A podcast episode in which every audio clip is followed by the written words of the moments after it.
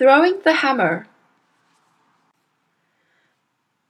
The nice thing about Matilda was that if you had met her casually and talked to her, you would have thought she was a perfectly normal five and a half year old child. She displayed almost no outward signs of her brilliance, and she never showed off. This is a very sensible and quiet little girl, you would have said to yourself.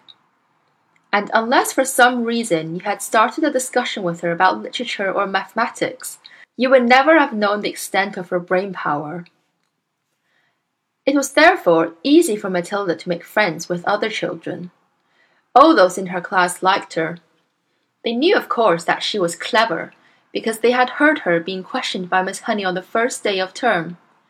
And they knew also that she was allowed to sit quietly with a book during lessons and not pay attention to the teacher. But the children of their age do not search deeply for reasons. They are far too wrapped up in their own small struggles to worry over much about what others are doing and why. Among Matilda's new-found friends was the girl called Lavender. Right from the first day of term, the two of them started wandering around together during the morning break and in the lunch hour. Lavender was exceptionally small for her age. A skinny little nymph with deep brown eyes and with dark hair that was cut in a fringe across her forehead. Matilda liked her because she was gutsy and adventurous. She liked Matilda for exactly the same reasons. Before the first week of term was up, awesome tales about the head mistress, Miss Trunchbull, began to filter through to the newcomers. Matilda and Lavender Standing in a corner of the playground during morning break on the third day, were approached by a rugged ten-year-old with a boil on her nose, called Hortensia. New scum, I suppose, Hortensia said to them, looking down from her great height. She was eating from an extra-large bag of potato crisps and digging the stuff out in handfuls. Welcome to the borstal, she added, spraying bits of crisp out of her mouth like snowflakes. The two tiny ones, confronted by this giant, kept a watchful silence. Have you met the Trunchbull yet? Hortensia asked. We've seen her at prayers, Lavender said, but we haven't met her. You've got a treat coming for you, Hortensia said. She hates very small children. She therefore loatheth the bottom class and everyone in it. She thinks five-year-olds are grubs that haven't yet hatched out. In went another fistful of crisps. And when she spoke again, out sprayed the crumbs. If you survive your first year, you may just manage to live through the rest of your time here. But many don't survive. They get carried out on stretchers screaming. I've seen it often. Hortensia paused to observe the effect these remarks were having on the two titchy ones. Not very much. They seemed pretty cool. So the large one decided to regale them with further information. I suppose you know that Trunchbull has a lock-up cupboard in her private quarters called a chokey. Have you heard about the chokey? Matilda and Lavender shook their heads and continued to gaze up at the giant. Being very small, they were inclined to mistrust any creature that was larger than they were, especially senior girls.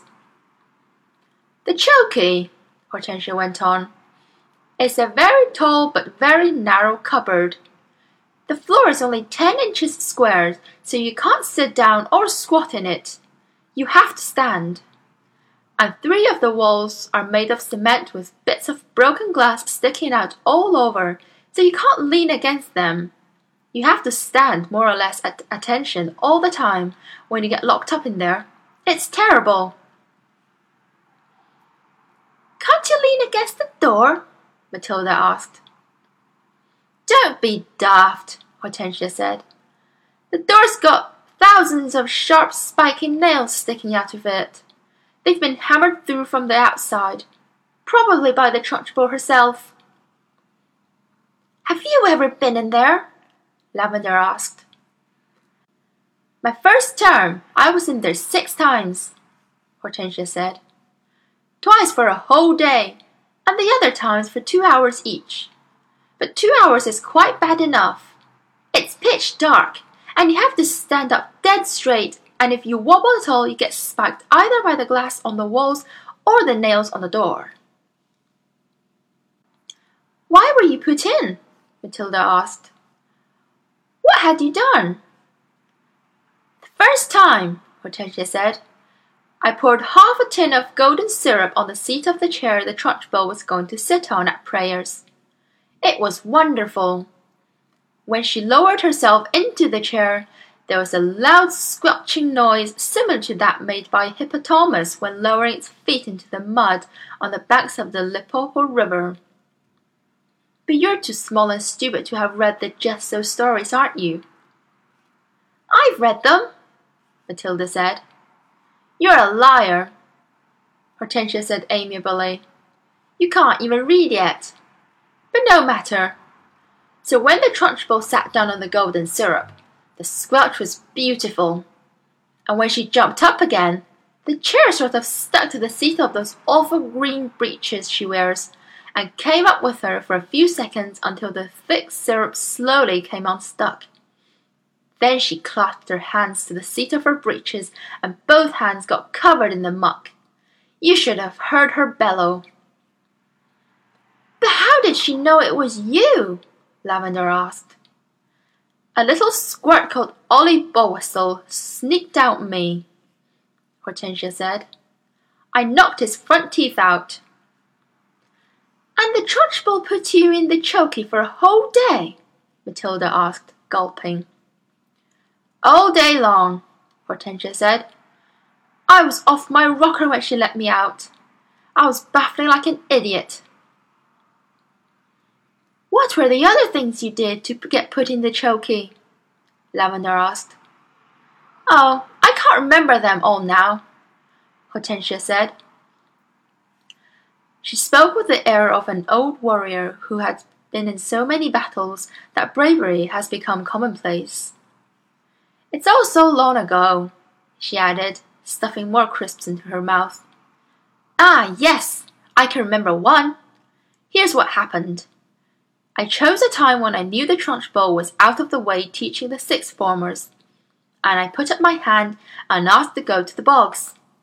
But instead of going there, I sneaked into the Trunchbull's room, and after a speedy search, I found the drawer where she kept all her gym knickers. Go on, Matilda said, spellbound. What happened next? I had sent away by post, you see, for this very powerful itchy powder, Hortensia said. It cost fifty pence a pack, and was called the Skin Scorcher. The label said it was made from the powdered teeth of deadly snakes, and it was guaranteed to raise welts the size of walnuts on your skin. So I sprinkled this stuff inside every pair of knickers in the drawer and then folded them all up again carefully. Hortensia paused to cram more crisps into her mouth. Did it work? Lavender asked. Well, Hortensia said, a few days later, during prayers, the Trunchbull suddenly started scratching herself like mad down below. Aha! I said to myself. Here we go. She's changed for gym already. It was pretty wonderful to be sitting there watching it all and knowing that I was the only person in the whole school who realized exactly what was going on inside the Trunchbull's pants. And I felt safe too. I knew I couldn't be caught. Then the scratching got worse. She couldn't stop. She must have thought she had a wasp's nest down there. And then, right in the middle of the Lord's Prayer, she leapt up and grabbed her bottom and rushed out of the room. Both Matilda and Lavender were enthralled. It was quite clear to them that they were at this moment standing in the presence of a master. Here was somebody who had brought the art of scudery to the highest point of perfection. Somebody, moreover, who was willing to risk life and limb in pursuit of her calling. They gazed in wonder at this goddess, and suddenly even the boil on her nose was no longer a blemish but a badge of courage. But how did she catch you that time? Lavender asked, breathless with wonder. She didn't, Hortensia said. But I got a day in the chokey just the same. Why? they both asked. The Trunchbull, Hortensia said, has a nasty habit of guessing. When she doesn't know who the culprit is, she makes a guess at it. And the trouble is, she's often right. I was the prime suspect this time because of the golden syrup job, and although I knew she didn't have any proof, nothing I said made any difference. I kept shouting, How could have I done it, Miss Trunchbull? I didn't even know you kept any spare knickers at school. I don't even know what itchy powder is. I've never heard of it. But the line didn't help me in spite of the great performance I put on. The Trunchbull simply grabbed me by one ear and rushed me into the chokey at the double and threw me inside and locked the door. That was my second all day stretch. It was absolute torture. I was spiked and cut all over when I came out. It's like a war, Matilda said, overawed. You're darn right, it's like a war, Hortensia cried. And the casualties are terrific. We are the Crusaders, the gallant army fighting for our lives with hardly any weapons at all, and the Trunchbull is the Prince of Darkness, the foul serpent, the fiery dragon with all the weapons at her command. It's a tough life. We all try to support each other. You can rely on us, Lavender said, making her height of three feet two inches stretch as tall as possible. No, I can't, Hortensia said. You're only shrimps. But you never know. We might find a use for you one day in some other cover job. Tell us just a little bit more about what she does, Matilda said. Please do. I mustn't frighten you before you've been here a week, Hortensia said. You won't, Lavender said. We may be small, but we're quite tough. Listen to this, then, Hortensia said. Only yesterday, the Trunchbull caught a boy called Julius Rotwinkle eating licorice all sorts during the scripture lesson, and she simply picked him up by one arm and flung him clear out of the open classroom window. Our classroom is one floor up, and we saw Julius Rotwinkle go sailing out the, over the garden like a frisbee and landing with a thump in the middle of the lettuces. Then the Trunchbull turned to us and said, from now on, anybody caught eating in class goes straight out of the window. Did this Julius Rotwinkle break any bones? Lavender asked. Only a few, Hortensia said. You've got to remember that the Trunchbull once threw the hammer for Britain in the Olympics, so she's very proud of her right arm. What's throwing the hammer? Lavender asked. The hammer, Hortensia said, is actually a ruddy great cannonball on the end of a long bit of wire, and the thrower whisks it round and round his or her head faster and faster, and then lets it go. You have to be terrifically strong. The Trunchbull will throw anything around just to keep her arm in, especially children. Good heavens! Lavender said. I once heard her say, Hortensia went on, that a large boy is about the same height as an Olympic hammer, and therefore he's very useful for practicing with. At that point, something strange happened. The playground, which up to then had been filled with streaks and the shouting of children at play, all at once became silent as the grave. Watch out! Hortensia whispered. Matilda and Lavender glanced round and saw the gigantic figure of Miss Trunchbull advancing through the crowd of boys and girls with menacing strides. The children drew back hastily to let her through, and her progress across the asphalt was like that of the Moses going through the Red Sea when the waters parted. A formidable figure she was too, in her belted smock and green breeches. Below the knees, her calf muscles stood out like grapefruits inside her stockings. Amanda Thripp! she was shouting. You! Amanda Thripp, come here! Hold your hats, Hortensia whispered.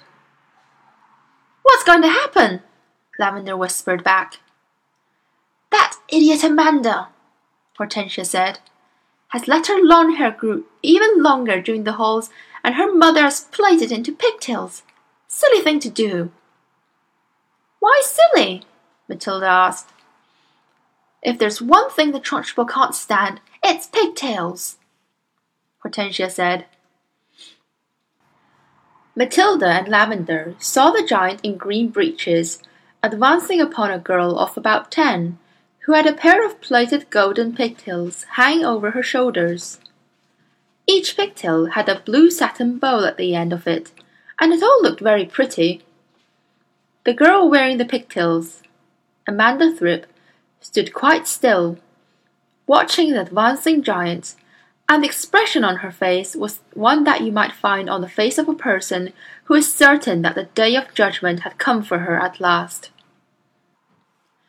Miss Trunchbull had now reached the victim and stood towering over her. I want those filthy pigtails off before you come back to school tomorrow, she barked. Chop them off and throw them in the dustbin. You understand? Amanda, paralyzed with fright, managed to stutter. My, my mu- mummy likes them. She pl- plays them for me every morning. Your mummy's a twit, the Trunchbull bellowed. She pointed a finger the size of a salami at the child's head and shouted, You look like a rat with a tail coming out of its head. My mu- mummy thinks I look lovely, Miss Trunchbull, Amanda stuttered, shaking like a blancmange. I don't give a stinker's toot what your mummy thinks, the Trunchbull yelled. And with that, she lunged forward and grabbed hold of Amanda's pigtails in her right fist and lifted the girl clear off the ground. Then she started swinging her round and round her head, faster and faster, and Amanda was screaming blue murder, and the Trunchbull was yelling, I'll give you pigtails, you little rat. Shades of the Olympics, Hortensia murmured. She's getting up speed now, just like the one she does with Hammer. Ten to one she's going to throw her. And now the Trunchbull was leaning back against the weight of the whirling girl and pivoting expertly on her toes, spinning round and round. And soon Amanda Thripp was traveling so fast she became a blur and suddenly, with a mighty grunt, the Trunchbull let go of the pigtails, and Amanda was sailing like a rocket right over the wire fence of the playground and high up into the sky. Well thrown, sir! someone shouted from across the playground. And Matilda, who was mesmerized by the whole crazy affair, saw Amanda Thripp descending in a long graceful parabola onto the playing field beyond. She landed on the grass and bounced three times and finally came to rest. Then, amazingly, she sat up. She looked a trifle dazed, and who could blame her? But after a minute or so, she was on her feet again and tottering back towards the playground. The Trunchbull stood in the playground, dusting off her hands. Not bad, she said, considering I'm not in strict training. Not bad at all. Then she strode away. She's mad, Hortensia said. But don't the parents complain? Matilda asked.